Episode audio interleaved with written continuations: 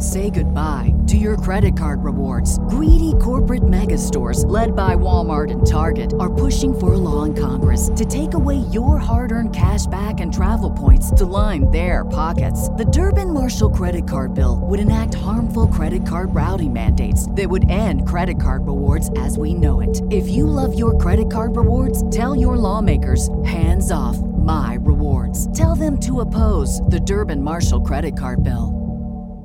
Hey y'all, Darius Rucker here. You know, a lot of people ask me, what inspires your music? And one of the big things is a strong sense of place. That's why I love my home state of South Carolina and want to share the awesome things it has to offer. From the beautiful mountains down to the sunny coast, it's got it all. Not to mention two of my personal favorites great golf and amazing food. Come see why I love this place. Visit discoversouthcarolina.com.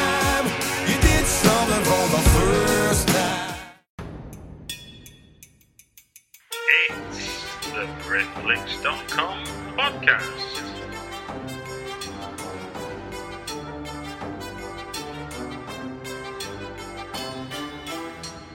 It's the Britflicks.com podcast. Welcome to the Britflicks.com podcast. My name's Stuart Wright, and today I've got with me Neil Thompson. Hello, Neil. Hello. And you're from Formosa Films. I am believe, indeed. Having just learned how to say that. Um, and we're going to talk ostensibly about um, the idea of using SEIS and EIS, which are enterprise investment schemes, to Yes. uh, in particular, talk, uh, one thing we talked about before we did the before we did the podcast was the idea of using it for development and that idea of script development and stuff. Yeah. Um, with film projects, so be very interested to hear about that. Um, but before we do that, let's let's just give the listener a bit of background on yourself first, I suppose. Um, so you you started out sort of your journey into film, as it were, via um, pop music videos, and I noticed on IMDb as well you you sort of was involved with producing the word as well. Yeah, yeah, yeah. I I kind of um, started off in the music business. Really, I was like in bands and stuff, and had a PA company. So me and my um, brother and, and and my sort of best mate, we had a company hiring equipment out to like the Marquee and Dingwalls and universities and stuff to bands, mainly Okay. mainly punk bands, skinhead bands, and that, and bands that no one else would touch with a barge pole. Um, and um, through that, we kind of um, we had a kind of mod band called Small Hours. I signed, we signed to Warner's. You know, we, we were kind of okay. We we we used to sort of do really well live and had quite a big following and that. But um, um, and we had a couple of tracks on like the Mods Mayday compilation. But when we signed our record deal eventually, we didn't really set the world on fire. We had a few. I think we had an EP came out and a couple of other things, but um, kind of sort of fizzled away. And then when uh, when we kind of had a couple more bands and things like that, a friend of mine who uh, ran a club in Soho in London, he wanted a kind of resident band to play um, once or twice a week, but he wanted it to be kind of weird because this was at the time when everyone was going weird. Okay. And, and, and uh, he kind of had, you know, he, his club was always packed out, and it was kind of, I suppose it was like, it wasn't new romantic, but it was along those lines. So it's kind of weirdos, and everyone was on drugs and shit like that. And so we started this kind of act called Revolting to Star. We used to include films in that, and we'd kind of wrap cake recipes into all sorts of mad shit and play pots and pans all mic'd up and to sort of electronic backing tracks. It was kind of Kraftwerk meets kind of performance art or something like that. I don't know. I Don't know what we were doing. Obviously on dodgy drugs at the time. And um, that that's what got me interested in filmmaking, really, to be honest with you. I mean, I'd always been quite a keen photographer and used to take kind of arty black and white photos on the quiet without telling anyone. And um, uh, I really got into the kind of whole video scene as it was around then, making cut up stuff and montages and things like that. And then I sort of progressed from that into kind of making little experimental short films and stuff like that. And that's when I sort of thought um, I'd like to learn to do this properly because I started to feel slightly frustrated that I kind of um, you know, didn't know how to do. I mean, there's obviously you can read books and stuff like that, but I wanted to kind of go somewhere where you learn to do it. So I went to film school. Is the long and short of it. And at film school, because I had all my music biz contacts, I kind of uh, made a couple of music videos. One for London Records, which was part of a, a, a sort of thing we were doing for Channel Four actually at the time. Um, and um, we kind of got commissioned to, to make this pilot. It, it, didn't happen in the end. It didn't go to series, but they gave us some money, and London Records were, were sort of involved, and um, we made uh, a couple of our own music videos, which went inside this pilot, which was about the music industry, really. So it was about sort of politics and pop. and then we did one which was about sex and pop. So we did kind of two eps of this thing which was going to be this Channel 4 series about kind of popular culture and where it's at now, man.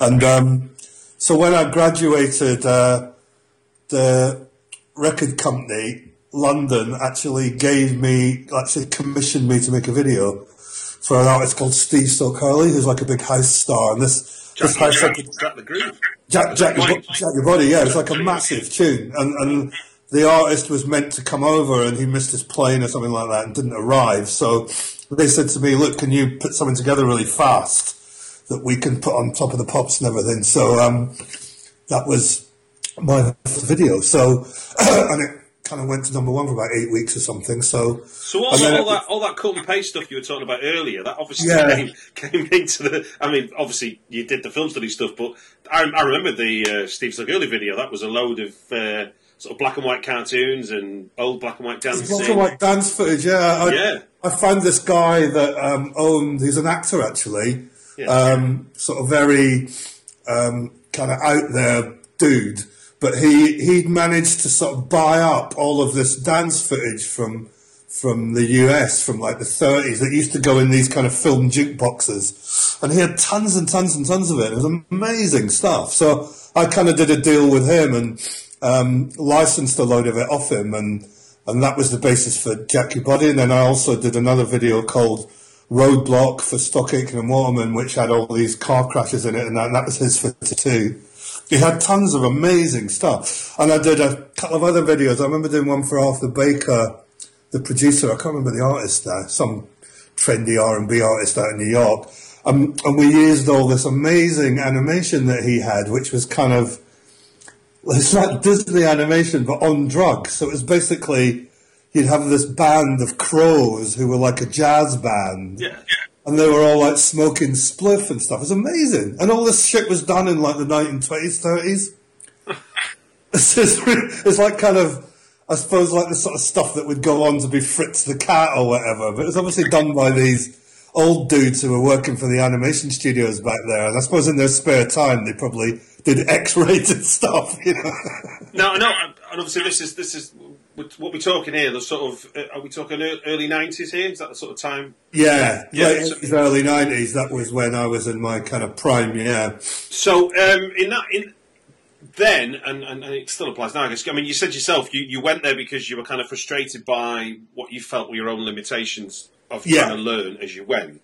So yeah, just as a and I wanted of- to get my hands on proper film cameras and all that. You know? Okay, okay. So that was that was that the kind of main main push forward for you was to get your Yeah, yeah. I wanted to work on like well, mainly 16 mil. I was obsessed with 16 mil, you know.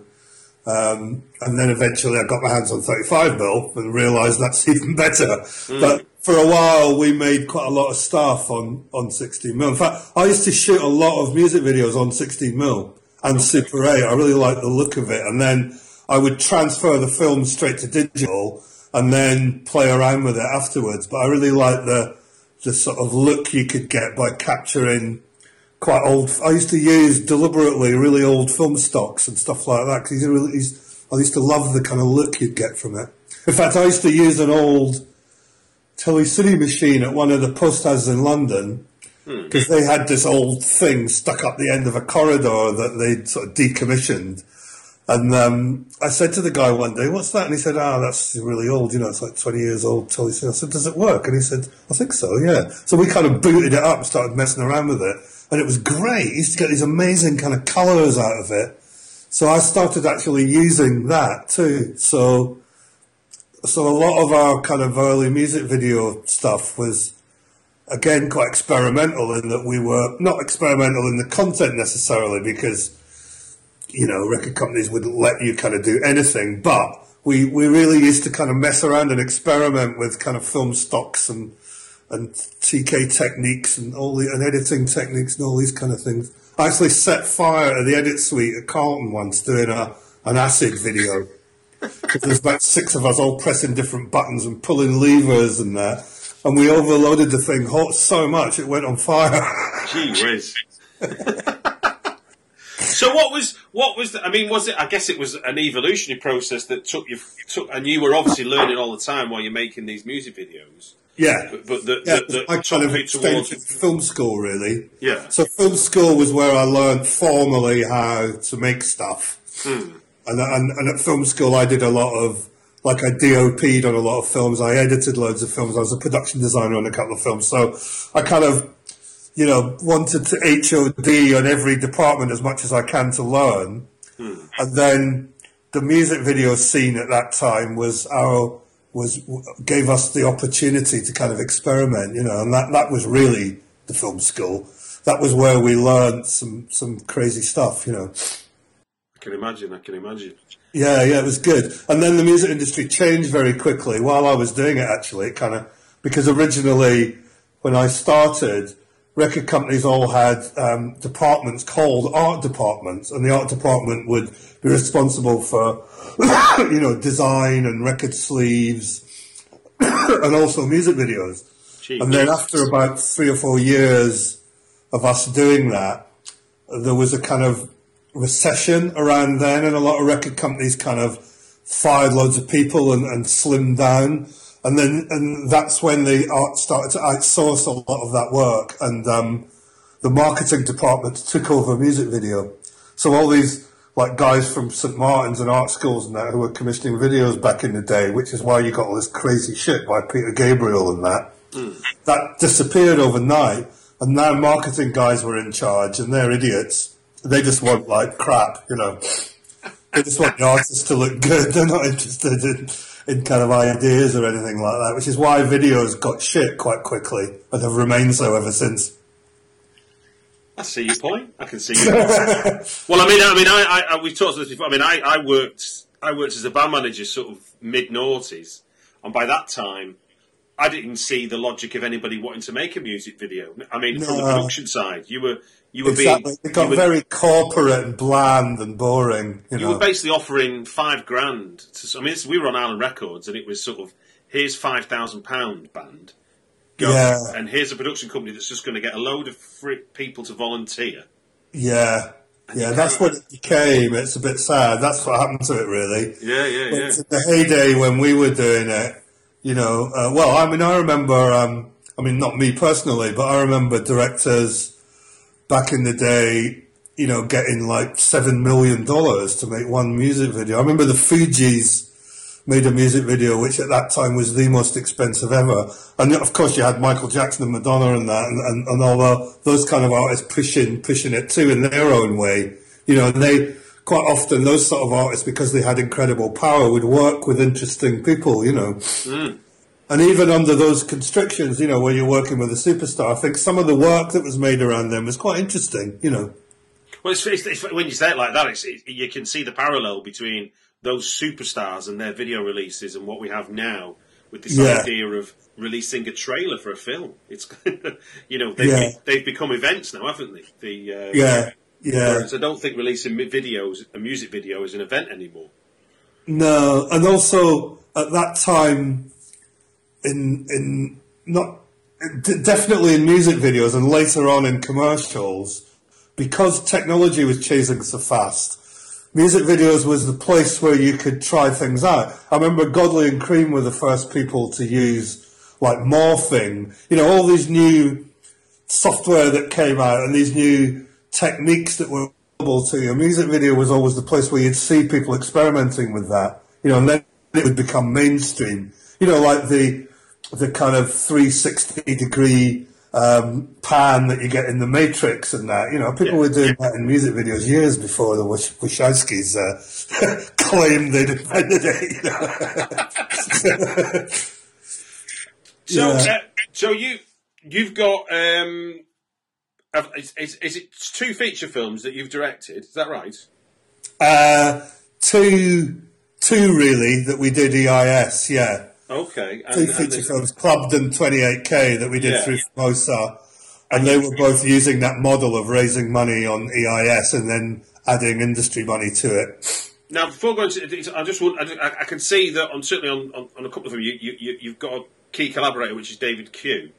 Yeah, Is it, I mean, and it looks like on the credits it shows that you both write and you both direct. So yeah. on it, how does that work? The, the, the, the uh, do you share them literally, or does one of you do more of? Well, the me and David have worked together on and off for about 20 odd years, to be honest with you. Okay. Uh, so he used to be my editor when I did music videos. Not on all of them, but we used to like working together and uh, more often than not, we'd try and work together on music videos and then we did some concerts together. We did some short films together. So, um, we've kind of worked together on and off a lot. And then, um, um, the writing thing, um, is more recent really and that, that we've also started writing together. Um, okay. but you know, David was an editor predominantly, and then he went to the National Film School as a director. Then he directed in TV and stuff like that, and he makes he makes a lot of documentaries now. Actually, I mean, he did do TV drama, but he never really kind of got on with that. I would say, you know, it wasn't didn't really suit him, and maybe he didn't suit it. So, um, so we've always sort of um, collaborated on on um, feature ideas usually, and when an opportunity's come along to make a feature, you know, we usually gravitate towards each other and kind of swap script ideas and you know, etc. etc. Yeah, no, no, it works quite well. No, I'm sure it does. I'm sure it does. If you've been able, if you if you've been able to do it for twenty or twenty years or so, then clearly it's working on on lots Yeah. of levels. Yeah, I mean, we know each other really well now and kind of trust each other's judgment and, and all that. So it's quite nice to have someone to bounce stuff off because it can be a lonely life being a director, you know. I can imagine when the world's all looking at you, going, well, "What what we Yeah. gonna, what we going to do then?" Yeah, yeah. I mean, out of interest, you know, what kind of going, why are you spending all this money? what kind what kind of director are you? You know, when you sit down with your, let's start with the with the with the, um, with the actors. How do you approach your actors when you're directing them? Are you are you wanting to hear what they want to do? Are you looking to dictate Yeah, I what they do? Yeah, I mean, directing's not rocket science, really. It's kind of, I mean, you know, the good directors I think that I've that I like tend to sort of collaborate very well. You know, I mean, the trick is to work with really, really good people if you can. Yeah. You don't always have the choice or the money or the capability to do that, to be honest with you. But you know, if you possibly can, like, I mean, it, it, at our height, I suppose you could call it, of the whole music video thing, and for a while in commercials as well, we had like a really good tight knit team that worked together, and that's where we made all our best work, really, because we had a kind of shorthand and we were all kind of used to each other and shared the same tastes and stuff like that. So, uh, and that makes it much easier, you know. Unfortunately, on feature films, it's quite hard to do that because you're not making them every three months or whatever. So, um, you know, you tend to kind of all come together to make a film. And then you all disappear off into your own lives again, and quite often you never see those people again ever. Or, you know, you might try and work with them again six months, a year, two years later when you're doing another project or something, but you can't get them because they're busy. So it's it's difficult, but it's it's um, you know it, it, it, is all about people. It really is, you know, and and, and sort of sharing the same tastes and. And, and then directing for me is really allowing people to do what they do well. You know, it's like creating the space for them to do what they do well. And that's the same for HODs as it is for actors, as it is for runners, really. It's like, um, you know, once you're kind of all, um, you know, marching to the same tune sort of thing, then it's just a case of steering it, really, you know. Um, I mean, I don't think, you know, I don't think it's good for directors to sort of be too dictatorial, really, to be honest with you, and to interfere too much. The thing is to create a kind of atmosphere where people want to do their best work, you know, and then then it all comes together, really. I think. I guess so. Yeah, because if I think about say say your, your leading man or woman, if you pick the wrong one, then you're going to be forever just trying to push something uphill. Whereas if you cast the right person, then it should just it should almost just be a kind of right. Here's Yeah. the scene. yeah, totally. I mean, casting, casting is, is so important. It really is. I mean, you're right in that when you get that right and it kind of works, it's amazing. It just kind of flows. And when you've got it wrong and there's a problem, you, you, you do have a, a, a serious problem. And that's something you probably spend the rest of the film and the post trying to kind of get around and fix. But it's the same with crew. You have to cast the right crew, really, as well. You know, because they need to work together in a, in a, in a, in a you know, in a, I mean, it really is teamwork. You know, I can't stress that enough. And if you've got someone in the team who's, who's, you know, not pulling their weight or is, is kind of messing everything up, that's a major problem, you know. And that goes for actors and crew, to be honest with you. Yeah, I mean, for those for those listening who, who haven't experienced sort of being being on a, on a film set, whether that be a short film or a feature film production, of f- or music video, whatever, it is a it is a really intense experience, isn't it? The Yeah. the sort of early starts, the late finishes, the early start, the late finish. You know, Yeah. that gets a bit relentless, doesn't it? So you It need does, yeah, yeah, yeah. You have to sort of pace yourself, and you have to, um, you know, almost kind of choose your moments when, you know, you're going to expend sort of most of your energy, and then other times when you can kind of, um, you know, relax a little bit more. Um, that's why I like shooting in the studio a lot because shoot, shooting in the studio, you have a lot more control, and obviously, you know, you're not subject to the weather and all sorts of uh, sound crashes and traffic and all these other sort of things. So it's a much kind of more controlled environment to work in, and I, I, I like that. Whereas locations, there's so many things that can go wrong and that you don't have control over that you spend most of the time kind of stressed out, really, you know. yeah, hoping hoping for that happy accident where everything's perfect outside. Yeah, well, hoping for nice weather, usually, yeah. Yeah, yeah, yeah. You're shooting in Britain. Now, look. Hopefully, that that gives people this this introductory conversation just gives people an idea that obviously you bring you you you, you have a wealth of experience spanning a couple of decades. Really, I suppose it's safe to say. Yeah, yeah. I Um, mean, I, I've probably done about um, um, 160 music videos or something like that, and probably Just 160. Is that all, 60 commercials or something like that. Yeah, so I've got quite, and then I've done loads of concert films and documentaries, and I've also done TV. So yeah, I mean, I've got quite a kind of lengthy CV as a director, I suppose. Yes, true. So, so bringing bringing all that now into your kind of film production world and Yeah. your film directing world, you the, the the the idea we were talking about was how you're you've been using the um, the EIS scheme, which is Yes. Enterprise Investment Scheme, as Yeah. a way of developing films. Yes. I mean, obviously, there's the people.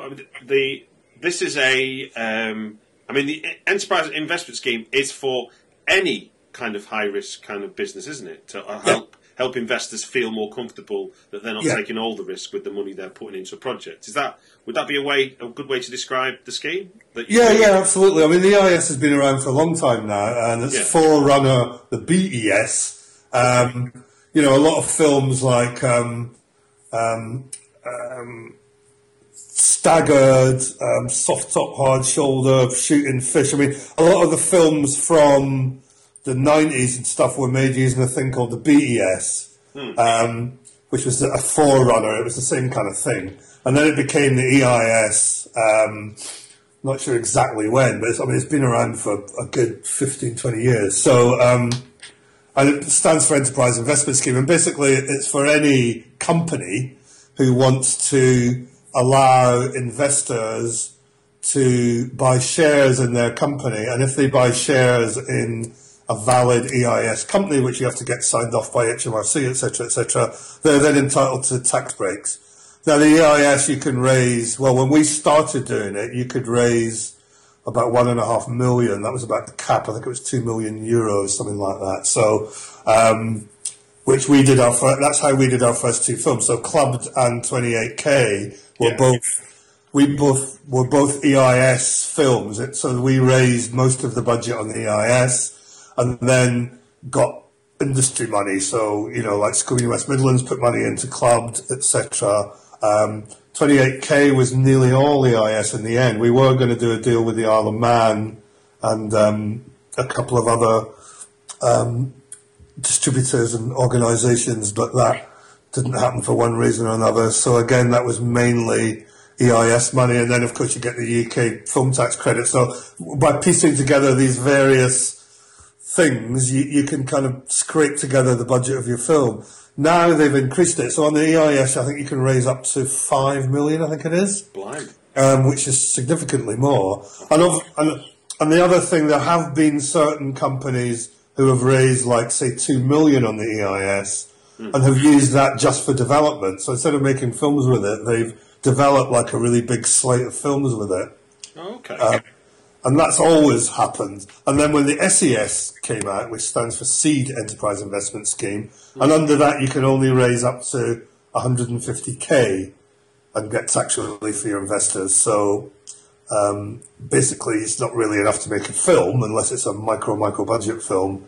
So the way we use that is for development. So we raise money on that and develop three or four projects, and the investors get their money back when it becomes a sort of greenlit project, when it gets bought or co-produced or or made.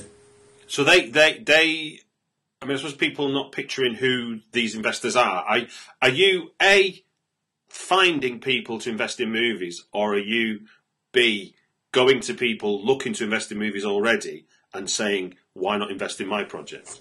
Yeah, I mean, when we started out, we didn't know anyone. I mean, literally no one. So we just had to start from ground zero, start from scratch, and um, it was a nightmare. I mean, it's really painful. You know, I mean, it kind of, you know, lots of people say they're interested, and you think, oh, great, all these people are interested. It's going to be great. And then when you go to them to get the money, they go, oh, well, actually, I left my wallet at home, type thing. So it actually becomes a bit of a skill in itself, and it's just something we had to learn. And then the problem is when you think you've kind of learned it, the climate changes because the government changes the tax laws or EEC changes the financing regulations or whatever it is. So Yeah. you have to kind of constantly stay on top of it. And also people change. So someone that we'd be interested in investing three or four years ago might not be interested in investing now. You know, I mean, it's constantly um, different people who seem to be interested in investing in primarily film. I'm talking about. I mean, because the EIS, the SEIS, you can use it for any business whatsoever, as long as it's not financing and oil, and there's a couple of other things you can't do. But apart from that, you can use it for anything. Yeah, the so if I- so if I started a widget- tech and catering and Yeah. things like that, you know. If I was to start an app, an app making company tomorrow, I could Yeah. go out and find investors to help fund that, couldn't I? Definitely, yeah, yeah. That, that, that's the most popular thing is tech. That's what most of the investors are looking for. I mean, just as a basic basic idea on the maths and how it is appealing to investors, if you were to go for to get a hundred thousand pound from a investor Yeah, for a one million pound movie, so you're getting Yeah. ten. Let, let's just keep it simple. So ten people, hundred thousand pound each. yeah. What are they risking if it all goes well? Well, the EIS is a lot riskier. So um, under the EIS, they get 30% income tax relief. okay. So it's only actually any good for people who pay tax. So it's no good for drug dealers and prostitutes. Um, so you have to be a kind of UK taxpayer uh, for, for to get the benefit of it, and also you get um, a kind of deferral of CGT, which is capital gains tax. So if you're a sophisticated investor and you've got like a portfolio of shares and you make money out of that, or mm-hmm. you're a property magnate and you have a load of buy-to-let property and you buy and sell a lot of property and you make money out of that, or antiques or wine or whatever it is, you're subject to tax for that. And under the EIS, they give you a shelter for it.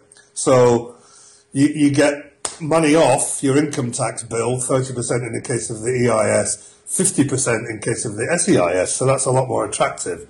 So basically half of your investment is um, written, off, written off your tax bill by the government, which is quite nice. Indeed. Um, and with the SEIS, they also write off half your CGT. So instead of it just being deferred and sheltered, um, and you know it basically comes back a few years in the future, under the SEIS, half of it's written off forever, so you actually get rid of it. So that's a kind of extra incentive.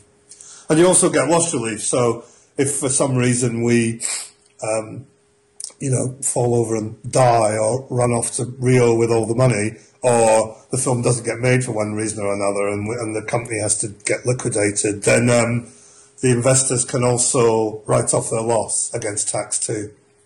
Wow. So it's, it's quite quite attractive. I mean, the SEIS is very attractive in that if you're the right kind of investor and you've got all these tax liabilities, your exposure is probably about 15p max in the pound. Under the EIS, if you're an investor and you've got all these tax liabilities, your exposure is more like about 30%. If you don't already subscribe to Britflicks, just sign up for free at iTunes and you'll get the next episode right after we launch it. Or follow at Britflicks on Twitter for links to the podcast to stream from the website directly. Thank you.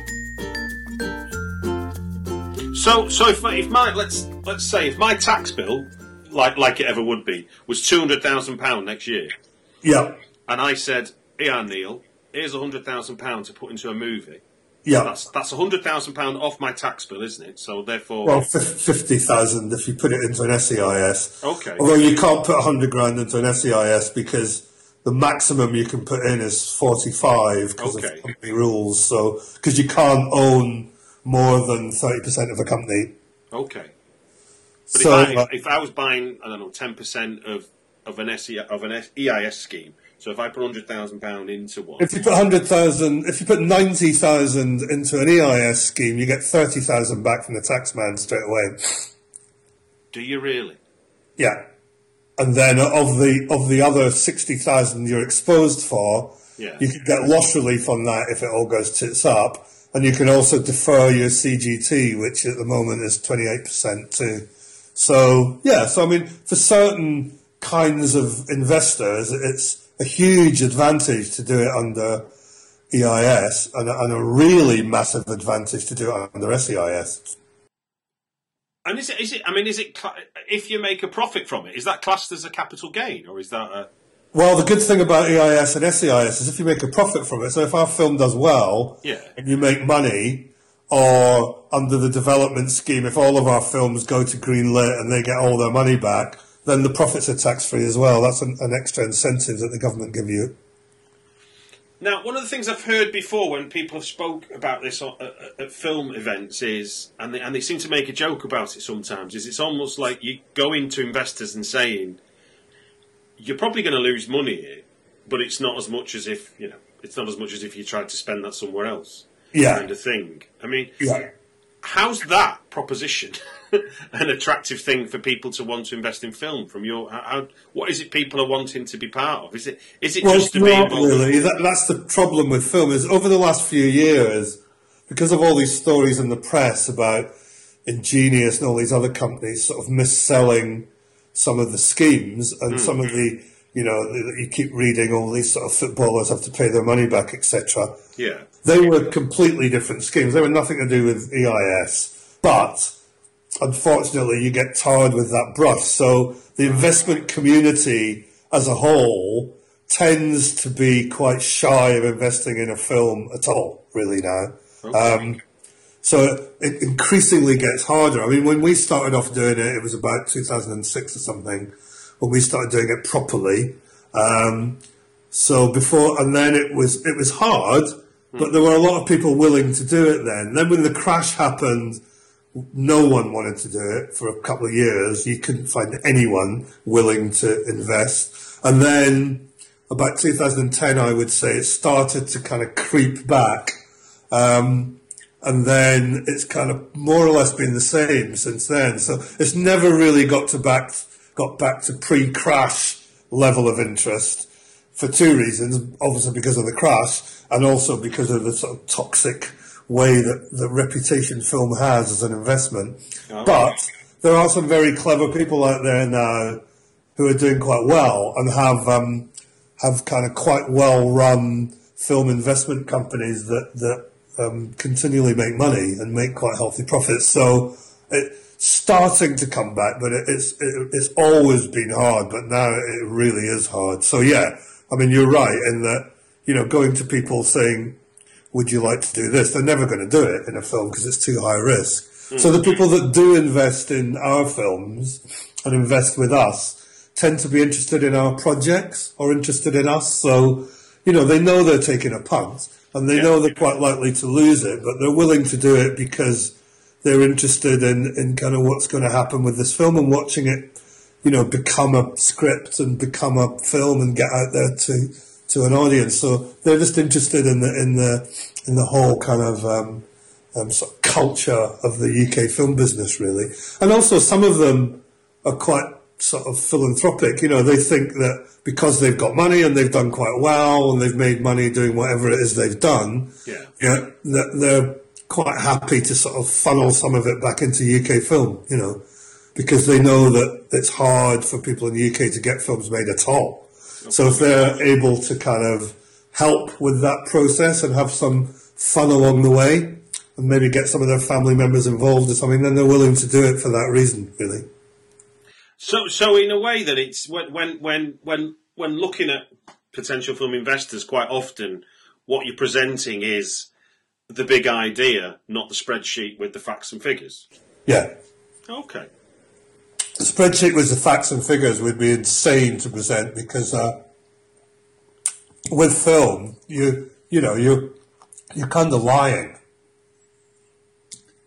I mean, you see all these weird and wonderful kind of IMs, offer documents, prospectuses, whatever you want to call them, where people say, you know, yes, you know, we'll make loads of money doing this. You know, look what happened to Blair Witch, and you know, they quote all the films that made millions. Yeah, yeah, yeah, yeah.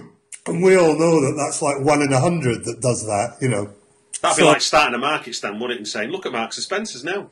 Yeah, and investors are all, you know, they're not, they didn't make a lot of money by being stupid. They're pretty clever people, you know, and they, they do a bit of due diligence, they do a bit of research, and they soon find out what's going on. So I've always thought it's best to be brutally honest with them. You know, it's best to actually show them the stats, show them how it works, show them what the likelihood of it is, and then if they're still willing to invest, at least you know that they're going to be a solid investor, you know, and and you're probably going to have some fun together, sort of thing. Whereas if you've sort of misled them in the first place, then they're not going to be very happy, really, with you. If uh, if you don't make tons of money, which let's face it is the likelihood, really. I mean, um, there hasn't been that many British films in the last ten years that have recouped, let alone made a profit. You know, so so you you you, you know you are you you are in a kind of tiny minority if you manage to do well. Do you do you think that there's any there's any development coming in the future for for film revenues to start coming in for British movies in any way? Is the the way that the, the landscape's changing for how we watch movies? Is it is it for the better or for worse? Do you think?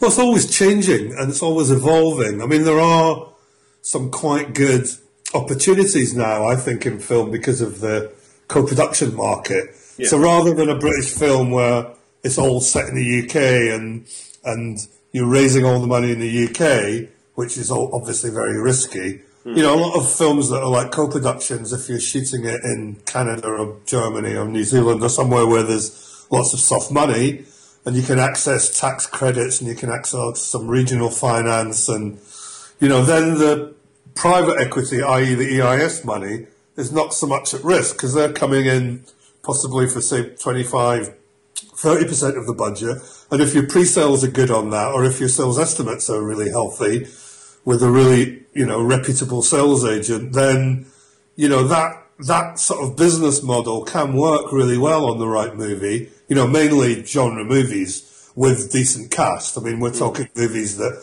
probably five million and up, really. You Okay. know, um, and they, you know, th- that does work. That, that that that works often very well.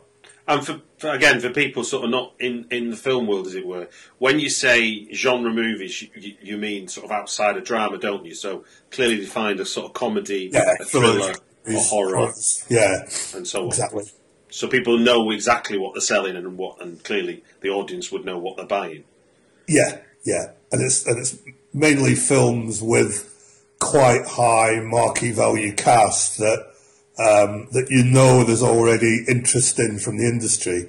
Um, I mean, investors like to know that. So if they know that you you're kind of um, you know that the film's going in nine months or whatever it is, you know you've got the proper cast attached, you've got really good sales estimates, and you've actually got some distribution guarantees, and you know that already there's quite a lot of interest in this project, and it's going to get some serious heavyweight kind of um, clout behind it, then you know that's not such a punt for the investors, really. You know, and they're more inclined to get involved.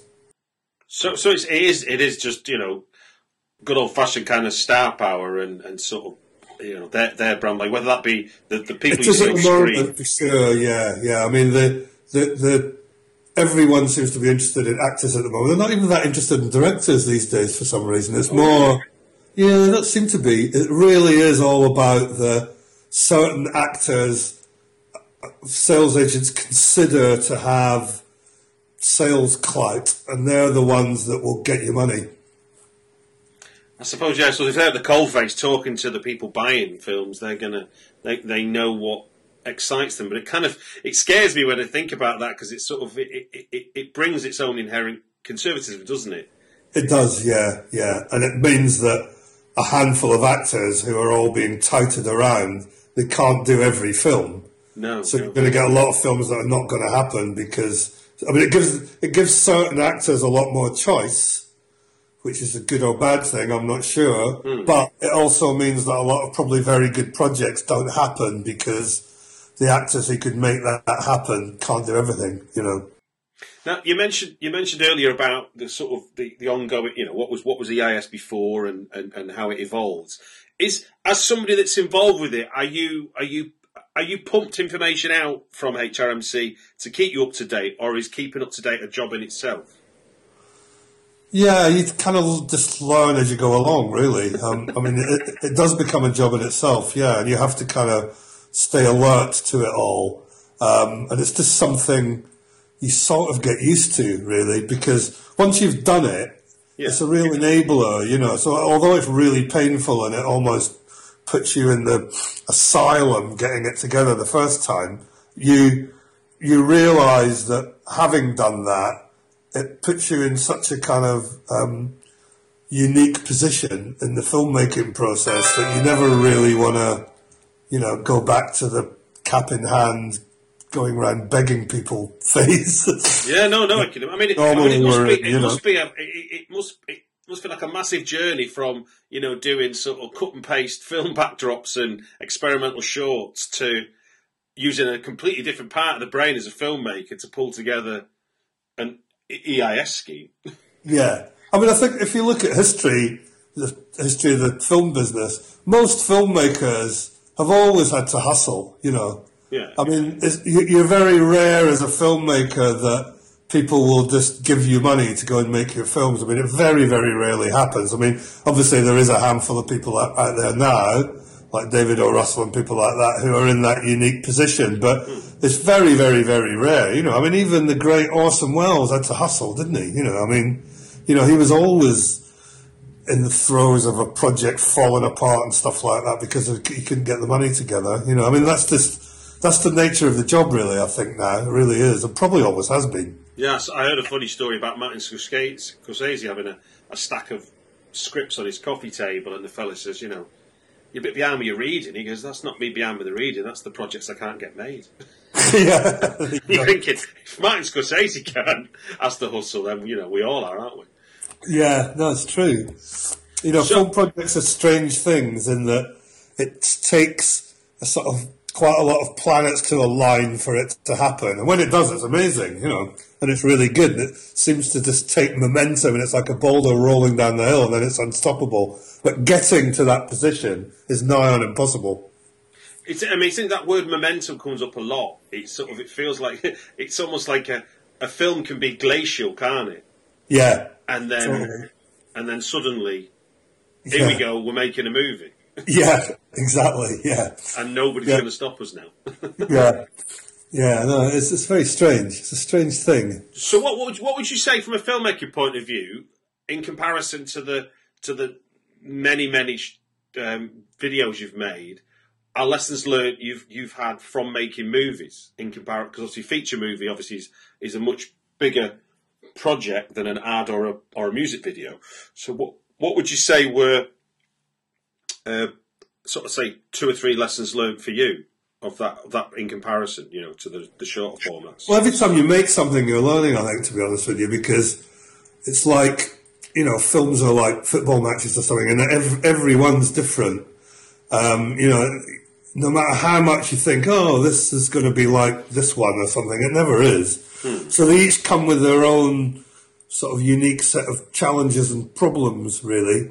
So, you know, it, it's kind of, it's not really something you can sort of um, equate like that. You have to just, you, you know, you're kind of inventing it from the ground up every time you do it, really, I think. I mean, obviously, you as a director, you learn certain tricks and tropes and shortcuts and things that work for you yeah. in order to get where you want quicker or in order to get people to do stuff easier. Um, and that, that's something you, you do pick up as you go along and get much better at.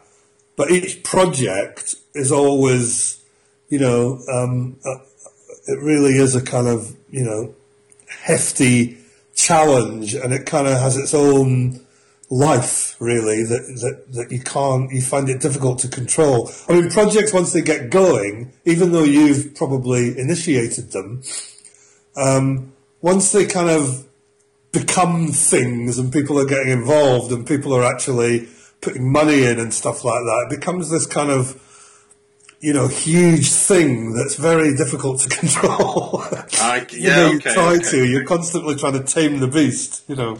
Yeah, yeah, yeah. Don't go over there. Don't go over there, please. Please Yeah. stay with me. Please stay with me.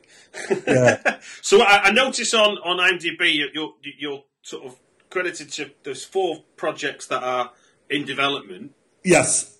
Um, there's there's there's Naked Truth, Unspoken, Yeah. Guilty, and ESP. Do you want is uh, any of those you can talk? I mean, are any of those picking up momentum as you would as you would call it, or Yeah. ESP is called Contained now. That's had a title change. okay, Uh, that's a conspiracy thriller.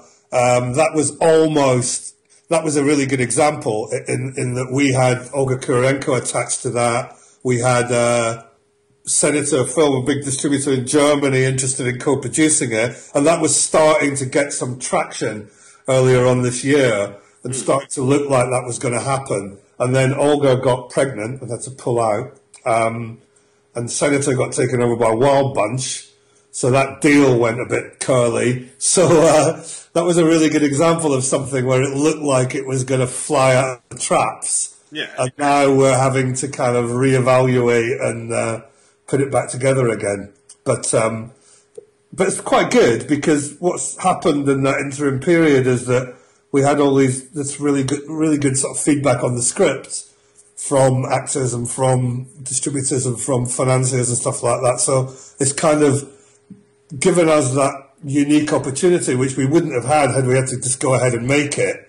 Hmm. We'd have been scrambling to sort of get all that together, and we wouldn't have been able to do any major changes to the script. But because we've had this sort of slight hiatus, and we're now going to go again um, very shortly with it, with a different cast and different financiers, etc. But it's enabled us to uh, to you know really kind of hone that script. I think, and and, and in a way, I think it's miles better than it would have been. So you know, with each setback comes another opportunity. That's another weird thing about the film business, really. You know. Um, yeah, I can, I can, I can imagine. Yeah, because you, you, you, you, it'd be, it'd almost be silly, wouldn't it, just to move forward with exactly what you had before? It's almost like, what can we do to make this better so that Yeah, and you're constantly getting feedback from Yeah. from from people, you know, because everyone has script readers and script people and development people that um, that that that that they employ to kind of tell them what sort of film this is and what chances it has of being successful, etc., etc. And if you're lucky, they feed all that back to you, and that's really useful. You know, that's great kind of information because it's kind of you know, great inte- intel, so to speak, on where your project's at and what they really think of it. And that, and it, now that we had a little bit of time with this because we've, we've kind of reset it, Yeah. it, it's been great for us because we've been able to sort of write a completely new draft, which um, well, which I think is, is is even you know way better than I mean it was good before, but I think it's really good now.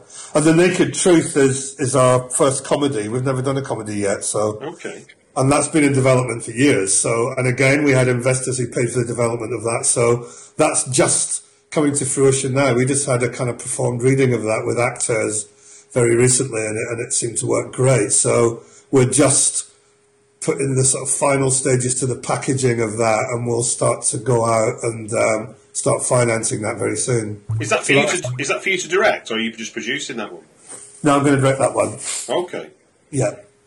And how and how? uh, I mean, I did I did a recent reading myself with just just with like five scenes. But how did you how did you find that the read through informed the film idea?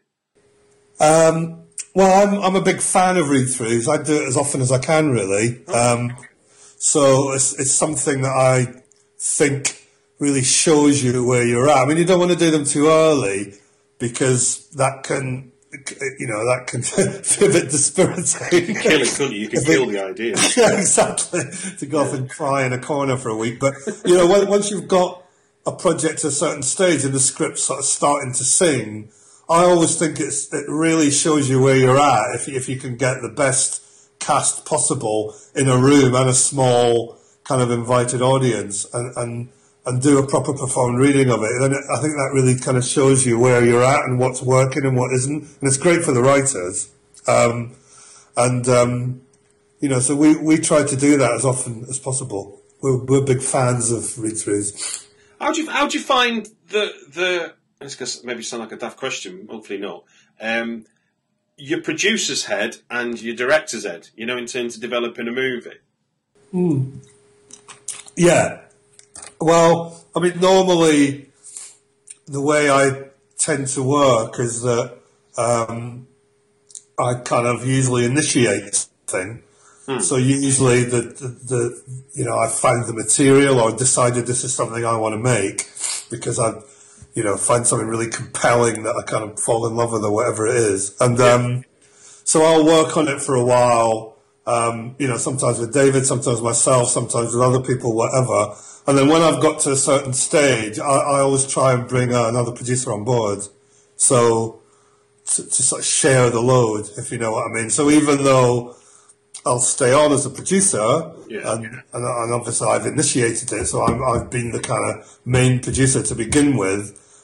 Because I'm, especially if it's something I'm going to go and direct, I'll bring on a producer who then becomes the lead producer on the project, really, and takes over all of that. So then we work together, but I can then concentrate more on the directing part of it because you can't do everything. It's really difficult. So it's like it's a bit like a space rocket, isn't it? So when you get to a certain point, you you kind of jettison some Yes. of that responsibility for producing because you're going to have to direct, which is Yes, its own job in itself. It really is like that, yeah. You, you, you do have to put like a completely different hat on, yeah. Mm. Okay, okay. Well, it's been really, really interesting talking around these different elements, obviously background, and talking about these different ways and, and your experience of developing movies. And a last question I'd like to ask everyone is to recommend us a British movie that has either been long forgotten or uh, a more recent one that maybe people could have missed and they should revisit. Anything spring to mind? Um, yeah, I mean, a few really. Um, I, mean, I suppose my favourite British films um, are all probably um, a little bit older. Go on. Um, I mean, there's one that was reissued recently, The Long Good Friday. That's a really good film. I've always been a big fan of that, and I, I think the BFI just restored that recently and was showing it. Yeah. Um, um, but my probably my favourite British film is Nicolas Roeg's Don't Look Now. Um, Okay. I really love that film. That's a great film. I don't know if they've restored that recently. They might have done.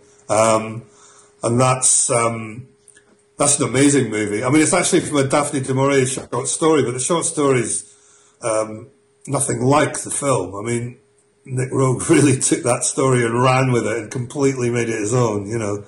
Um, and that's been a very influential film, I think, on quite a lot of British directors, not only us um, or me. Um, I know Danny Boyle's a big fan of it too. Um, what, what is it? What is it you think? What's the kind of the secret germ that's in there that makes it so you know the the, the kernel of the film that has this appeal with other because it I, I, get the feeling it is like a filmmaker's film as much as you know the the, the horror audience. Yeah, Roeg such a sort of visual stylist, so he kind yeah. of he kind of more or less, um, you know, invented that whole sort of jump forward, jump back kind of way of editing that he uses in a lot of his films. But in some of his other movies, he really kind of overdoes that and maybe, you know, although they're interesting to filmmakers and other people, it, it doesn't make the whole thing work. In Don't Look Now, he does it very subtly. So in Don't Look Now, he kind of uses all his tricks, but in a really subtle way so that it makes what is,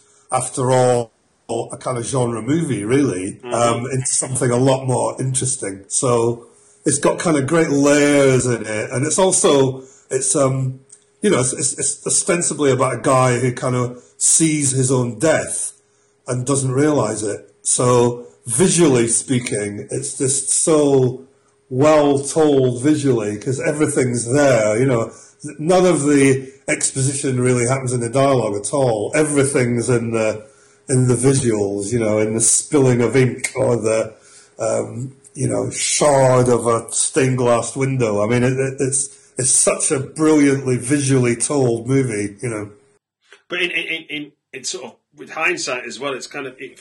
It feels like our, our, our European cousins have been allowed to keep running with that, and I think the influence we have from Hollywood, yeah, means that maybe we're not allowed that level of kind of subtlety. Definitely, I think you're spot on. Yeah, I completely agree with that. Yeah, I would say "Don't Look Now" would probably be a major influence on a lot of European directors, and you can see that in a lot of European films that have happened since since that kind of era. Mm. Um, whereas the seventies in the US was probably a great time for like existentialist filmmakers. There's some really interesting stuff coming out of the states in the seventies. Yet since then, um, not so much really. Um, so yeah, I would agree with that. I think it's because of the kind of whole MTV '80s thing. You know, like if you read. Uh, is it Peter Guralnick, the books? Um, the Easy Rider Raging Bull. Yeah, like, so, you know, the industry's affected by what drugs people are taking. And well, that, that whole that whole idea that, that the MTV the Simpson Bruckheimer thing. well, no, just I mean, what frightened me. I remember reading that book, and I got to that bit where he basically says that moment where the Domino's pizza box fills the frame in, in ET signalled a complete change in how we would do product placement. You're like yeah. Jesus Christ! You know, at the time it seemed innocent. Yeah. But, um, but yeah, no, it's a, a fascinating thing. But, but, yeah, Don't Now was funny enough was voted by Britflicks readers the second best British horror film. The first, really? the first was Wicker Man, which, Man, yeah. which is ironic given that the Wicker Man was the B movie to Don't Look Now when it was originally released in the cinema. Was it? Yeah, yeah, yeah. The, the, uh, yeah, they, they, there was like a weird seventy-minute version of right, Wicker Man yeah. that went out as a double bill right. with, with Don't Look Now. And though they, though they showed the full version, Fright Fest, I think it was 2011. Um, for the people that did the sleep, I don't know if you're familiar with the sleepy queue, but people who go in queue for hours before um, the or even days. So Don't Look Now considered a horror film? I would say so. Really? Yeah. Uh you have the you know you have you have horror. I mean, it's kind of like it's not horror in a kind of hard sense that people are getting chopped up and killed because I think I think there's that I think we as a there's there's a genre audience that want buckets of blood and always have yeah. done, but I think that there's a there's a psychological, yeah, it's very psychological, isn't it? Yeah, yeah, yeah. But I think I think where does psychological thriller, I would say. But where does psychological end, and where does thriller begin? You know, it's kind of well, like you know, uh, yeah, you know what I mean? If, if I look at something like Seven, and then I look at something like Saw, that, that, that you know, all great films, both great films. Yeah. Saw One's a great film. Yeah, the film. I mean, look, like you know, franchises do what they do, and they're great for money. And Saw franchises. Seven is an amazing film. I yeah, and, but but, but Saw, Seven is not a horror film because of who's in it, I think, and and um, it's like and a modern noir, isn't it? Seven. It's like a it's like a film noir, completely updated and contemporized. But the, you know, but, but I, th- I think that I think if if there's the horror in it, i.e., you're meant to be horrified and things happen to people that disturbs them, so you get a visceral reaction to to the the, the, the you know the, the evil that's in people's minds. I think that's Yeah. that's Yeah. horror. Whereas, you know, like you say, the, the the don't look now and the grief and the seeing your own death. I Yeah, think they're yeah. horrible things. They're not. Yeah. Well, I mean, the, to me, they're all psychological thrillers, really. I would say Saw 1 was too. Hmm. And 7 definitely is. I mean, but then you're right. What does that mean? You know, I mean, Well, exactly. I mean, a it's- clever script. exactly. Yeah. I mean, I think it's. I mean, for sa- for sales agents, they need these boundaries, but for what for people that watch it, you just Yeah. want to watch a good film, don't you? And of which, Exactly, like, yeah. like you said, these are these are all good films. Well, look, Yeah. Neil, I thank you very much for your time. Thank you very much, sir. If you don't already subscribe to Britflicks, just sign up for free at iTunes, and you'll get the next episode right after we launch it. Or follow at Britflicks on Twitter for links to the podcast to stream from the website directly. Thank you.